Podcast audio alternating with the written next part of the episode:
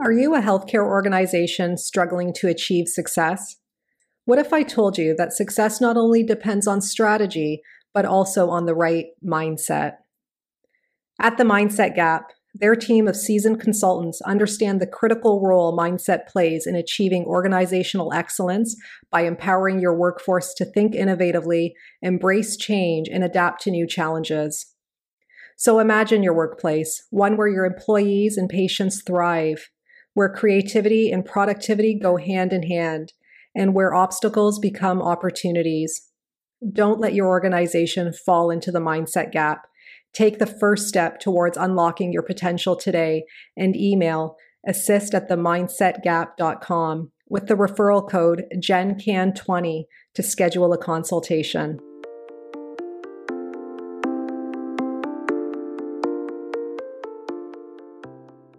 And there are some simple ways to look at equity and inclusion in an organization. Equity, for example, we say, look at three things. One, are there individuals who are being treated preferentially? You know, like the rules don't apply to them. It doesn't mm-hmm. matter what they do, they may not uh, perform well, they don't get the, the, the, the, the same focus, and they're not uh, uh, given a, a, a tough evaluation and you know they're always preferred. Mm-hmm. So is their preference. Secondly, the processes. Are the processes there? For example, the HR processes, uh, are they such that you know one could rely on those processes to address their situation? And the third is the prospect, namely, is there a relationship between Eh, the individual's performance and their prospect of being recognized and advanced in the organization.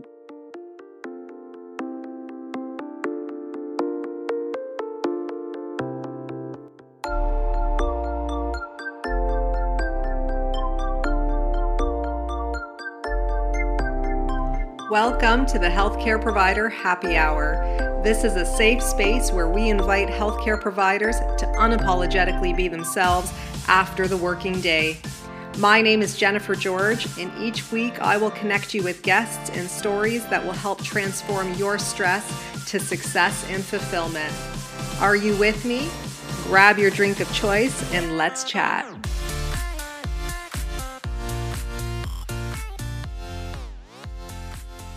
Hey everyone, welcome to the Healthcare Provider Happy Hour. I'm your host, Jennifer George, and I'm joining you today with Dr. Frank Douglas. Frank is the CEO of Safe Haven Dialogues, which is an organization that empowers individuals to become agents of change against systemic discrimination. Frank also holds his PhD in physical chemistry and his medical degree from Cornell University. In this episode, we chat about a reframed methodology for handling the stress impacts of discrimination in the workplace. The methodology includes equity, inclusion, and individual engagement, EIIE. This was a great conversation. I really think you're going to get a lot of value from this, and it's something that you can also take away with you to your workplace and become more aware and also practice. So grab your drink of choice. You don't want to miss this conversation and join us.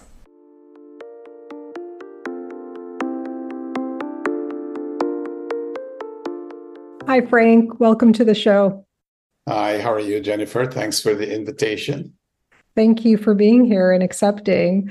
Um, I've been looking to have this conversation with someone on equity, diversity, and inclusion and your evolution of that as well. And that's one of the reasons why I wanted to chat with you, is because I just appreciate your perspective on stress in the workplace and how it's all connected to inclusiveness and discrimination and having a conversation around this. So thank you for being here.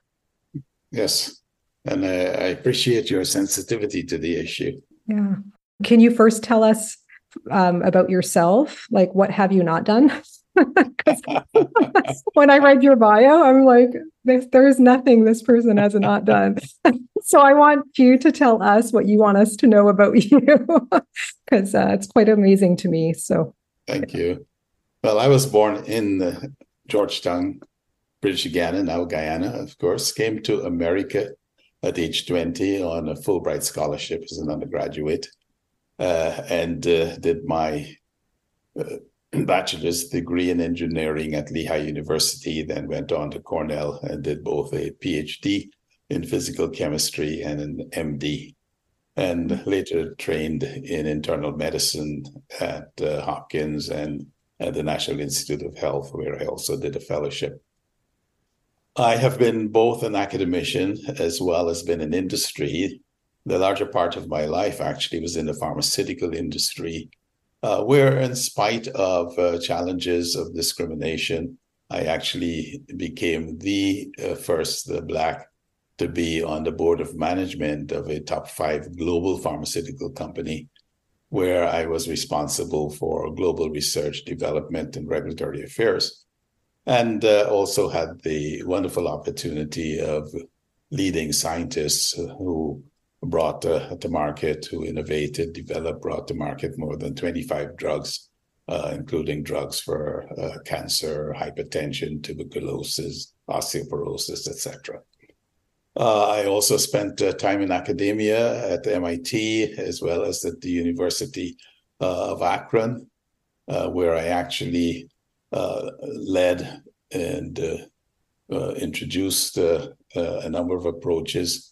I led an institute that brought together the three hospitals in Akron, the University of Akron, and the medical school to basically take advantage of the tremendous strength in polymer science and engineering at the University of Akron to find solutions uh, for several uh, tissue uh, related uh, diseases. Wow. So, how did you evolve from basically working in physical medicine, essentially, as well as engineering and bioengineering, perhaps pharmaceuticals, to now um, stepping into discrimination, equity, diversity, and inclusion. How did you evolve from there to here where you are today?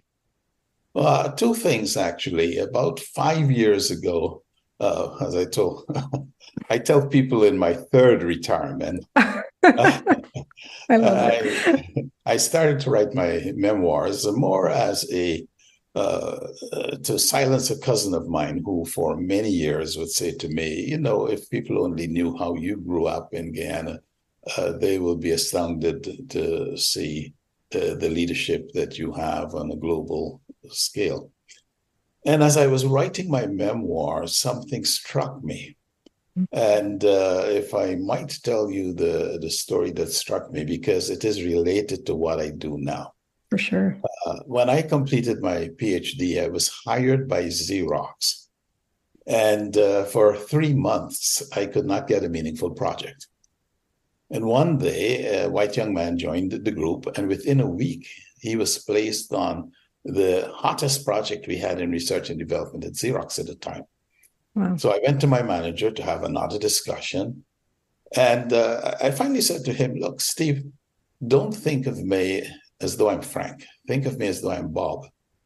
Mm-hmm. And I was just stunned to see the, uh, the recognition, you know, come across his face as he said to me, in a very knowing way, he said, You know, Bob has only been here a week and I've already put him on the Ardrey project. Well, I was furious. Mm-hmm. I made it out of his office, went down to the office of the senior vice president to give him yet another example of where I was being discriminated against. Now, about two or three years later, I thought about that incident and realized I had missed two things. One was that this senior vice president had hired three young Black PhDs that summer to join the one Black PhD that Xerox had at the time. Mm. So it probably was more important to him that Frank Douglas would do well mm-hmm. than it might be important to Frank Douglas himself.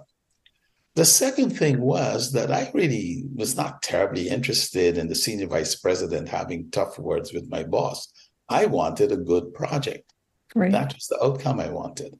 So, had I reframed and had I said to the senior vice president, you know, Dr. Tribus, could you help my manager find me a good project? I might have retired at Xerox. Wow. Because that was certainly within his sphere of influence.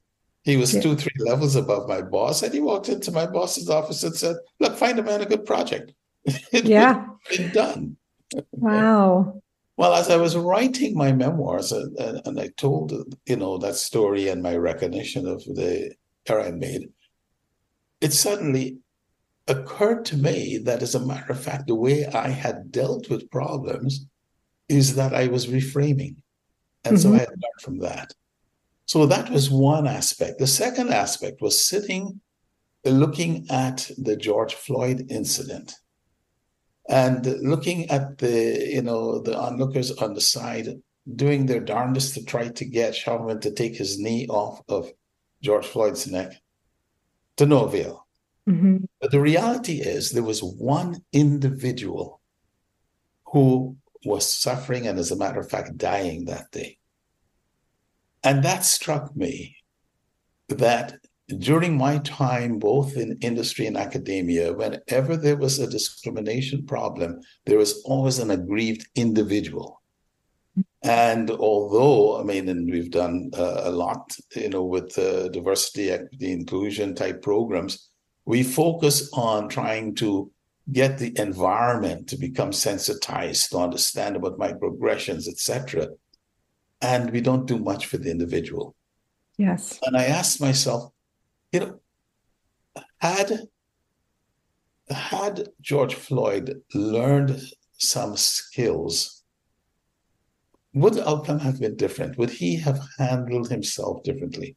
Mm-hmm. So I brought those two things together and immediately formed a group, which I call Safe Haven Dialogues, to really focus on empowering individuals to understand the issues in their organization, to be clear about the outcome which they would like, and then to take them through a process that enable them to find a better problem to solve mm-hmm. which problem would not only get them to their desired outcome, but also would be of benefit to their workmates and to the work unit.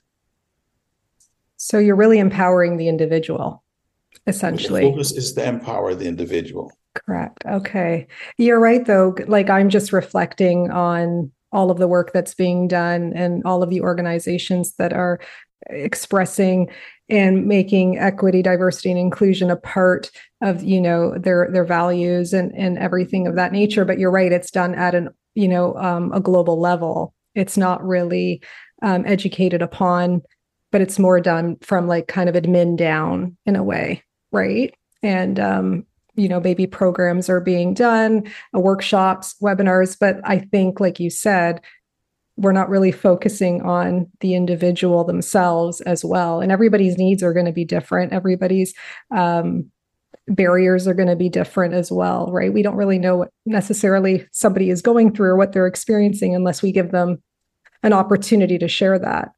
Absolutely. Am I getting it? Okay. No, no, you have it. You have it perfectly. Yeah. Unless we give them an opportunity to share what they feel, and unless we get an understanding of how the systems or lack thereof mm-hmm. uh, in the organization, how they are contributing to how that person feels, unless you do those two things, unless you are able to walk in the shoes of that individual, right.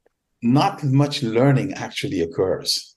So true. There might be empathy but really not much learning uh, uh, occurs. So that's the one aspect.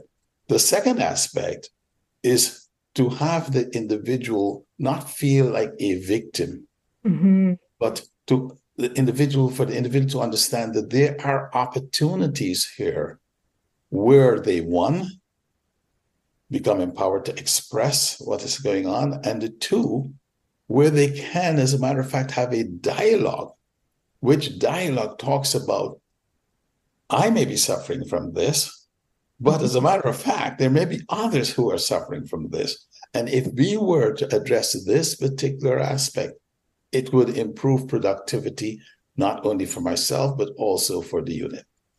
And the third aspect of it is we look at the issues around inclusion and the issues around equity in the organization as it is affecting that individual. And when you do that, again, as look as, as you observe a specific case, you learn more about the problems in the organization with respect to equity and inclusion. Mm-hmm. So you really get an opportunity to walk walk within uh, in the shoes of the individual. Wow, I, I it totally makes sense to me, but it's not. It's a very different way from the way I've seen it right? Like um just the perspective that you're sharing. And one thing i did notice when you shared your story is that's one thing i totally connected with was that you didn't see yourself as a victim. No. as you as you were sharing the story which i so, and then you mentioning that just validated my understanding of that.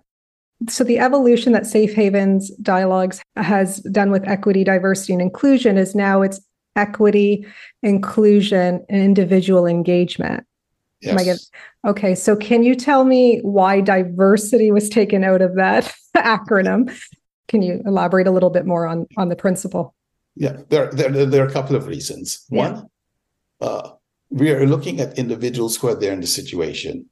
So diversity has already been taken care of. They're there. That's what I figured. Okay. okay. Yeah. And the you know so the issue is not the diversity part per se because diversity got us in the door. Mm-hmm. Mm-hmm. Unfortunately, the other reason why we do not look at diversity is that is that diversity, although it was a good way to identify, you know, marginalized individuals, be there women, be they marginalized because of ethnicity, you know, uh, because of uh, gender, because of sexual orientation, age. It's easy to count for that. Mm. However, that's a metric. The real issue is is that individual being recognized for the contributions they're being that they're making? Is that individual being rewarded?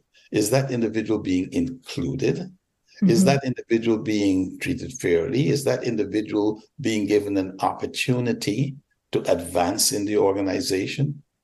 Yeah. And those are the key issues. Now so we dropped off diversity, simply saying, okay, you know, we're, we're here. Let's deal with what the real issues are.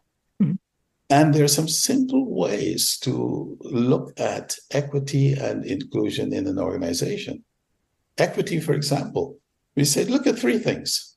One, are there individuals who are being treated preferentially?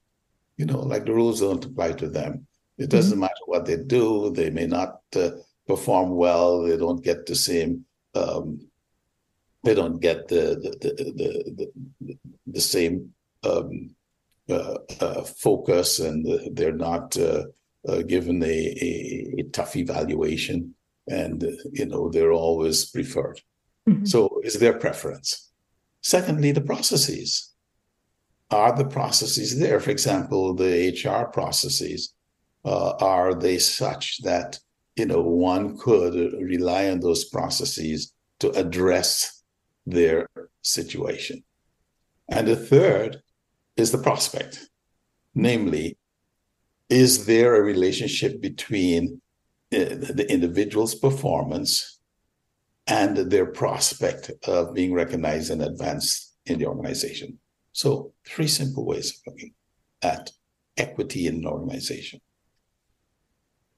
Inclusion, it is sometimes difficult. But if you look at the opposite side, exclusion, people know when they have been excluded. Mm. So we look at exclusion and we look at the microaggressions, micro assaults, micro insults, micro invalidations. Mm. Again, three dimensions. And you ask those simple questions. You know, is someone, you know, being insulted? Yeah. Is someone's ethnicity are they being stereotyped, you know, being insulted, micro assault, micro insult? Is someone, you know, not being treated consistent with their achievements, uh, with um, uh, what, uh, with the level where they are? Are they being passed over, etc.? The micro invalidations. Are they being ignored when they're in a meeting and uh, they raise their hand you know, to uh, to offer uh, suggestions based on the, their expertise, etc. Micro invalidations. So we have these three dimensions in each to look at. The other thing which we actually do, there are two things, is that when an individual comes to us, we have them uh, fill out a very simple form and we ask them to respond in brief sentences or phrases because what we want to do is to take away the emotion. Mm. So we ask, okay, what is the outcome you would like? One or two sentences. Tell us the environment that you're in. Again, in bullet form sentences. Tell us the situation that you have. And then in a sentence or two, what do you think the problem is? So that's the one part. Mm-hmm. The other part, we have a panel whom we call our VIPs, victors in overcoming injustice in their professions. These are individuals who have, you know, dealt with discrimination, yeah. etc.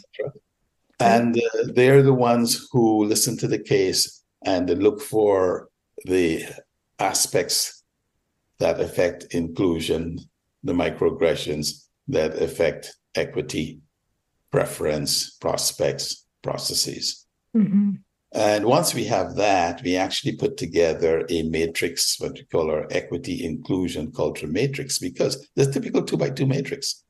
And when you do that, you can you get four quadrants and you can clearly describe the culture in an organization.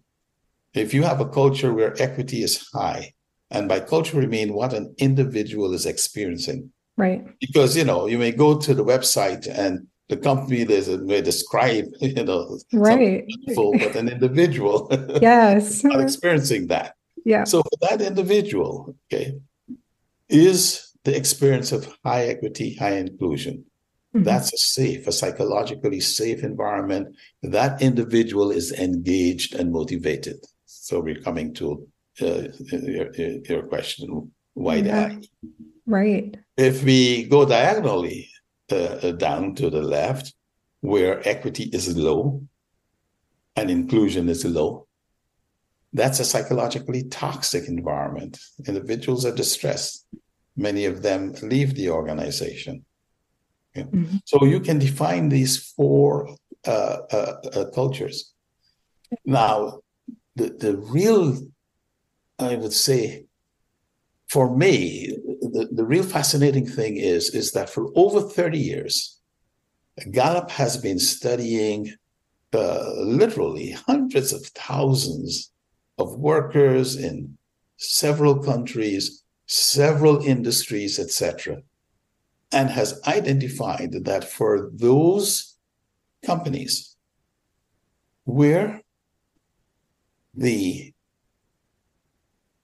individuals were very motivated, where employee engagement was in the top quartile. They had hmm. oh. 23% greater productivity, profitability than those that were in the bottom quartile. And he's done this across several uh, industries, countries, etc. Wow. So, what we have simply said is in any organization, equity and inclusion, they define the culture, they define the experience the individual is going to have. And the way to measure it is not by the number of different looking people or different right. Yeah. Is by the number of people who are individually engaged. Wow. And so we talk about EIIE, namely equity, inclusion, and individual engagement. I love that and you just you described it so beautifully in a way that i could completely understand so how do people can connect with uh, your work like at what level is it the individual or the organization who reaches out to you could it you know could i myself just say you know could i reach out to safe haven or to you directly um, and say that you know i'd like this to be further looked at or examined um, so that I feel more included, so that I feel like I'm being treated fairly? Like, or is it usually organizations that take this this project on and take a closer look?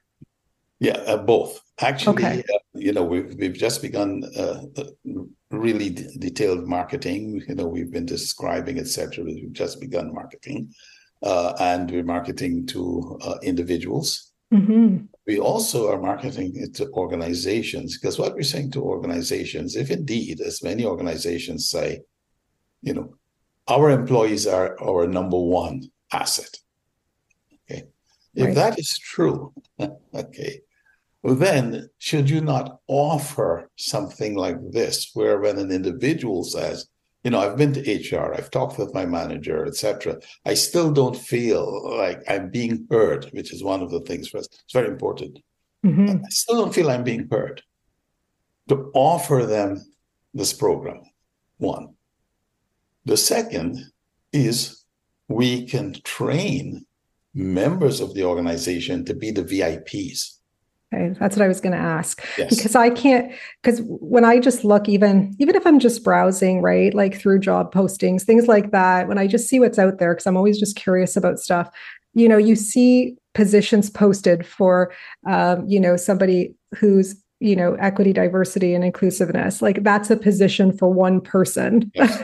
Yes. and is it really the resp- like how can one person themselves do all of this right i really do think it takes the whole team to be aware yes. and to take on this issue uh, and to keep us mindful and aware and um, yeah just be aware of how we are interacting with one another and and supporting one another and putting all that into actual practice so. You know, one of the things that, uh, you know, fortunately for me is that when I uh, joined industry, I joined as a mid level manager and rose all the way up to the C suite.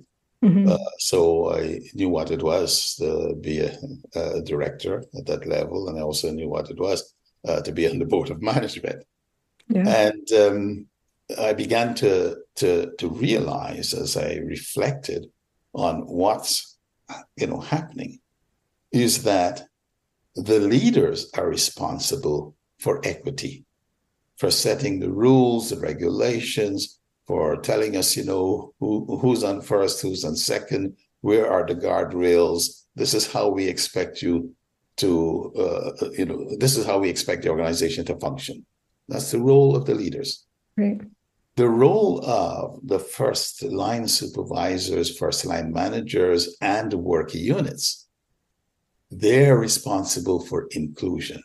Mm. They're the ones responsible for behaviors which mm. acknowledge each other, behaviors which include behaviors which say you belong, behaviors which say we value your input, mm. behaviors which recognize your contribution. So inclusion happens at the work unit. Now, wow, okay. When those two are not supporting each other and reinforce, that's when we end up having, you know, these unsafe situations, on you know, uh, toxic cultures, etc. Mm-hmm. so when we look at the situation, we try to understand for a particular individual, where are the points of influence? Is it along the equity axis? Mm-hmm. Is that where they would have an opportunity to find a better problem to solve? Or is it along the inclusion axis? And so we have, in a way, a, both a visual but in a systematic way for that individual to get the ahas. Yes. Right. Yeah. And I'm getting that as I'm chatting with you and you're explaining it to me. It makes so much sense. Like it really does. And no one's ever explained it to me like that, though, um, in terms of equity and inclusiveness. And you know, when you explained it the way you did based on leadership and and frontline management and supervisors, that made makes a lot more sense. And if those are out of alignment or out of integrity, that's where you see the lack of safety there. Just reading behind you, the, the title of one of your books, Addressing yes. Systemic Discrimination by Reframing the Problem. Yes this is a very fascinating title to me. So, can you tell me, and I know you've been talking about this with me right now, but reframing the problem that that kind of sticks out to me. So, can you tell me more about that? Okay. What you mean by it? Yes. Uh, the example I gave at the beginning of my experience at Xerox right. Uh, is an example of reframing. Namely, the problem. Of, yes, the problem. And instead okay. of focusing on uh, which is what I was focusing on, is that I was not getting a good job because I was black. Right. That's yeah. The, okay, that's the the problem I was focusing on. And that was the problem, though, right? It, it was a problem. Yeah. It was a problem. Okay. But it was not the better problem to solve to get to the outcome I want. The outcome right. I wanted was to get on a good project. Yeah. And this is where you're, you're, tying this all together for me now. So this yes. is great. And had I gotten a good project, guess what would have happened? I would have felt better about, you know, I would not have felt I was being discriminated against, or I might still recognize I was being discriminated against, but I'm on a good project. So at least that part has been taken care of. Mm. Okay. Yeah. So being clear about the outcome was important and finding a better problem to solve to get me to that outcome. That's the reframing part. Okay. Oh, yeah. I'll give you, know, the, in fact, what the book um, does, the book outlines the equity inclusion, what we've been discussing. The book outlines the reframing process. Uh, mm-hmm. Uh, so first uh, uh, part, uh, two chapters, one each to the the the two topics. Uh, one, equity inclusion, why that's important, why we moved to EIIE, mm-hmm. and the second, the reframing process and how you come up with a better problem to solve and use that to reframe your your, your problem so that you can have a productive uh, dialogue uh, with your with your manager and the solution. The rest of the book are interviews which we did with individuals cutting across. There were three physicians actually and one nurse. There were individuals working in government offices, individuals in large corporations, etc., small corporations. So there were 18 of these interviews, uh, and we took them through the, the process. They filled out the uh, the intake form, as we call call mm-hmm. it, very briefly once we did the interview with them, we sent the form back to them for them to verify that indeed, you know, what we recorded represented what they said. They made changes, etc. Uh, and then our VIPs uh, then went through the case, looking at microaggressions, looking at the equity issues, processes, privilege, uh, prospects, etc did the matrix and then went through the process of trying to find a better problem to, to solve and, and, and then to reframe.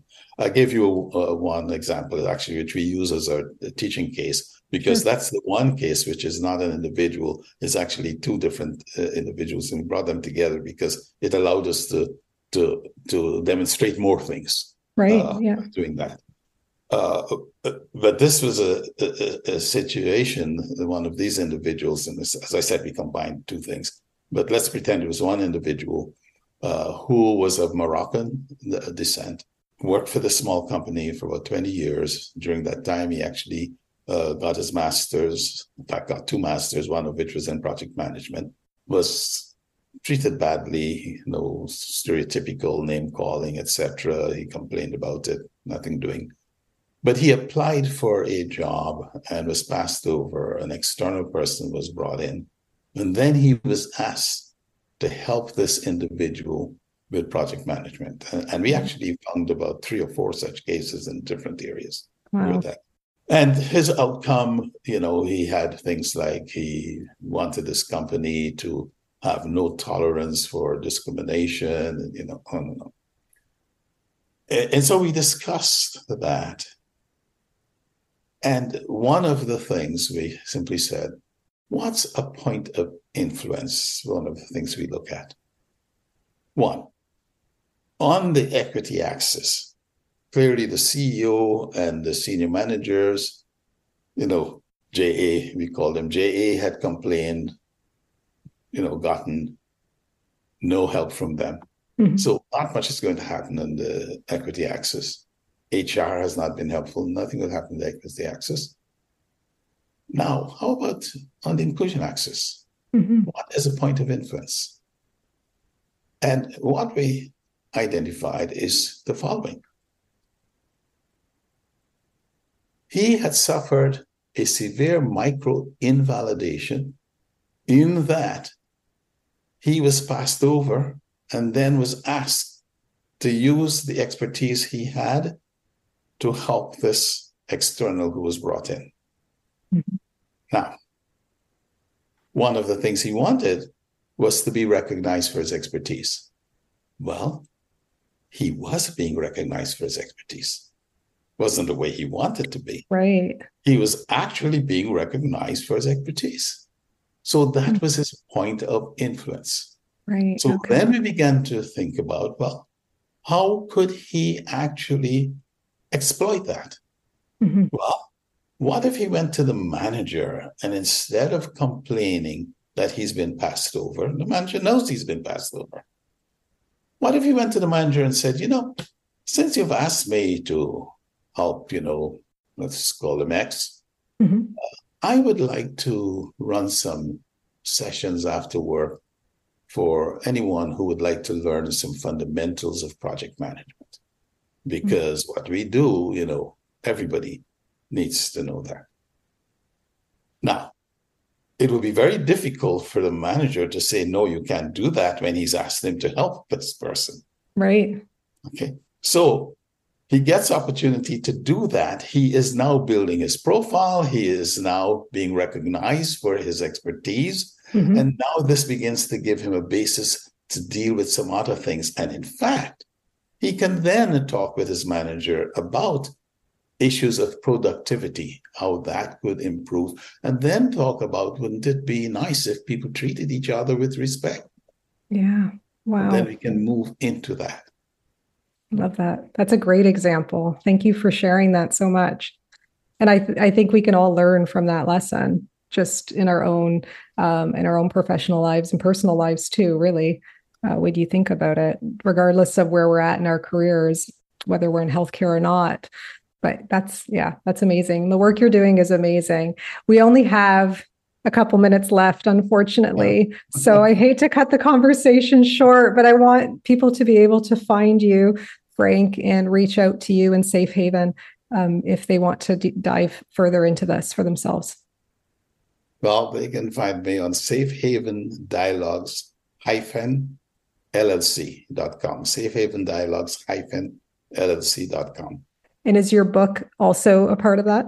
The, the website? Book, yes. Okay. Can be found there. I must Good. warn them, actually, interestingly enough, uh, we will be putting out a second edition of the book shortly after we have, because we've gotten a lot of feedback.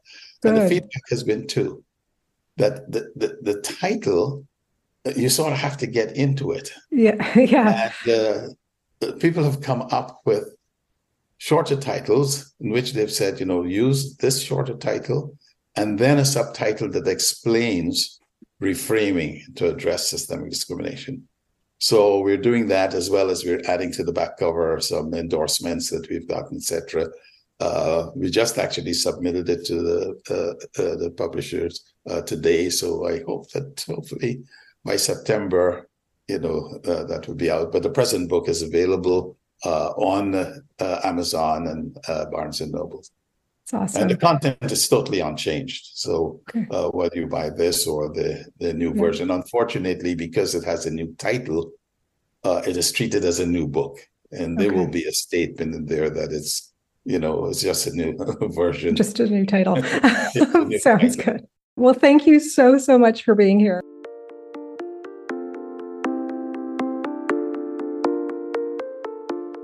It really never feels like there's enough time to have these conversations with my guests on this show. I could literally talk to everybody a lot longer than I actually do.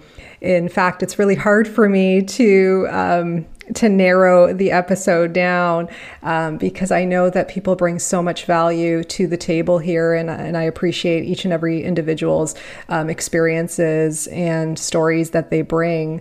So when you get a chance, please check out Frank's website. I highly encourage you look at his work and his story as it pertains to equity, inclusion, and individual engagement. I really feel like this could be a turning point for many individuals and organizations that are having um, issues in the areas of stress and discrimination and how we can tackle it by reframing the problem and also focusing on solutions.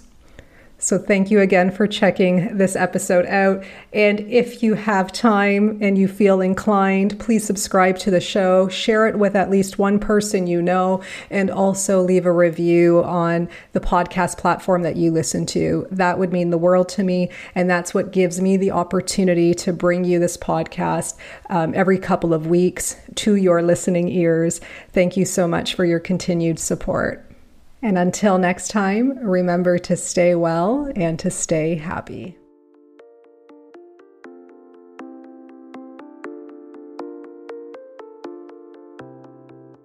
So, if you guys like this podcast, please subscribe and leave an honest review. Your feedback means everything to me. Your reviews are what moves this podcast forward, and I always appreciate receiving them. If you want to get a hold of me directly, reach out to me on social media. My handles are in the show notes, and you can always subscribe to my weekly newsletters at jennifergeorge.co so that we can stay connected. So until next time, thank you guys so much again for your ongoing support.